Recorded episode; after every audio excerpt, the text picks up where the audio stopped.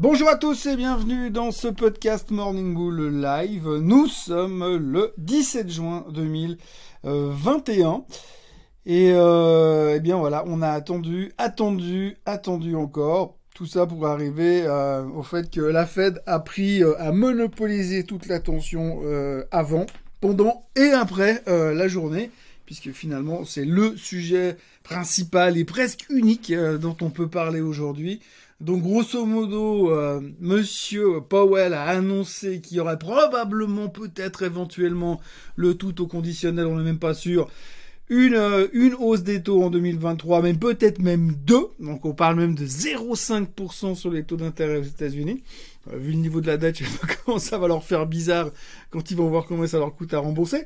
Euh, Il y a même certains qui disent, certains experts et observateurs de la Fed qui disent que il pourrait même y avoir euh, euh, des hausses déjà en 2022 parce que certains membres de la Fed seraient déjà inquiets, donc seraient plutôt pour rapprocher la première hausse des taux d'intérêt. Donc on n'a pas trop trop aimé. Bon, le marché il a baisseté, vraiment, il n'y avait pas de quoi en faire euh, une catastrophe non plus. Euh, mais par contre, alors il y a une chose qu'il a vraiment martelé, hein, c'est que l'inflation est transitoire.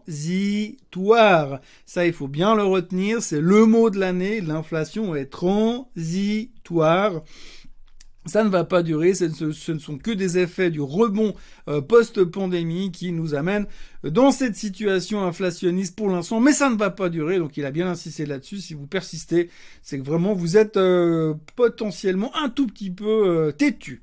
Autrement, eh bien, on a eu un reversal, un petit reversal sur les indices américains. Il faudra surveiller l'Europe aujourd'hui.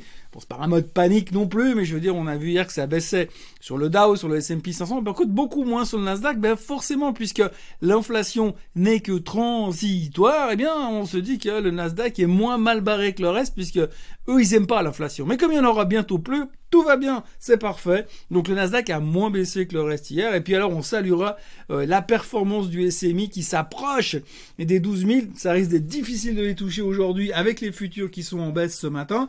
Euh, mais la Suisse aura quand même fait 1000 points en l'espace d'un mois, on dirait presque une crypto-monnaie. Le SMI Coin, il faudrait peut-être y penser, peut-être qu'il y a un truc à jouer là-dessus. Donc globalement, euh, c'était une journée principalement concentrée sur la Fed.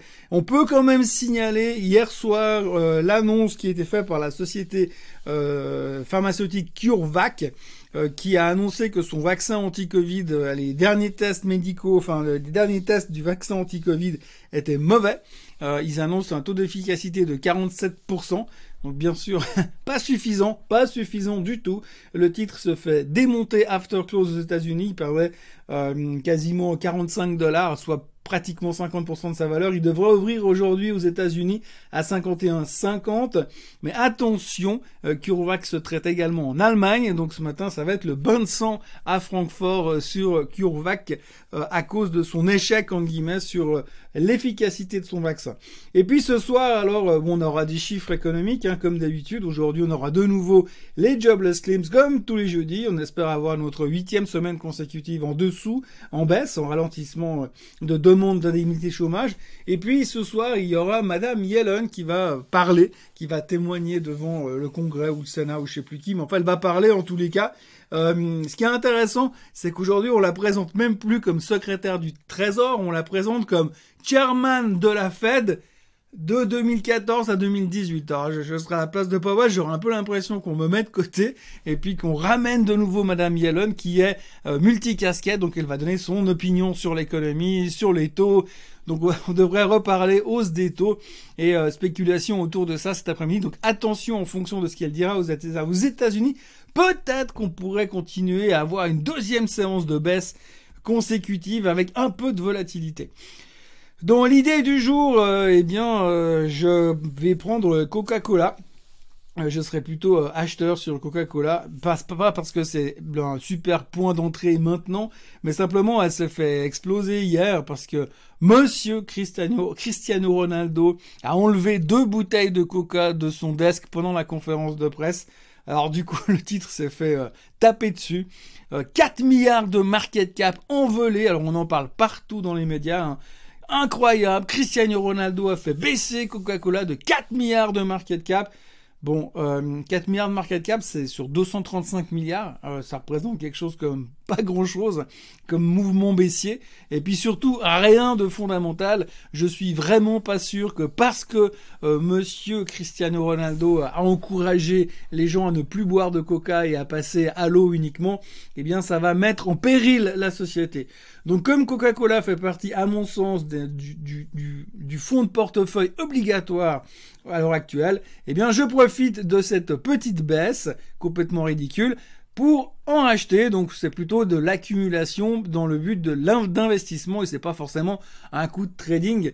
Mais si on est, arrivé à passer par-dessus ces prochains jours, eh bien peut-être qu'il y a un truc à jouer. Elle est revenue dans le, bas de son canal haussier de toute façon. Donc je me positionnerai sur Coca-Cola. Puis le gros avantage avec Coca-Cola, c'est que de toute façon, vous devez absolument en avoir dans votre portefeuille.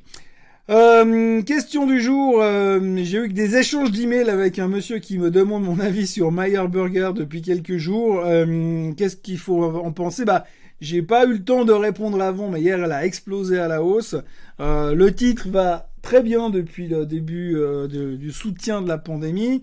D'abord, elle fait des semi-conducteurs, donc c'est un secteur qui est quand même en plein boom. On a encore eu le CEO d'Intel qui a dit qu'on avait 10 ans de croissance devant nous au niveau des semi-conducteurs, donc il y a un point positif. Un deuxième point positif, c'est qu'elle est active dans les semi-conducteurs pour tout ce qui est solaire. Donc ça, évidemment, c'est un thème qui va être extrêmement à la mode ces prochaines années. Euh, Aujourd'hui, hier, on a appris qu'ils avaient euh, sécurisé euh, leurs dettes, que les résultats vont relativement bien.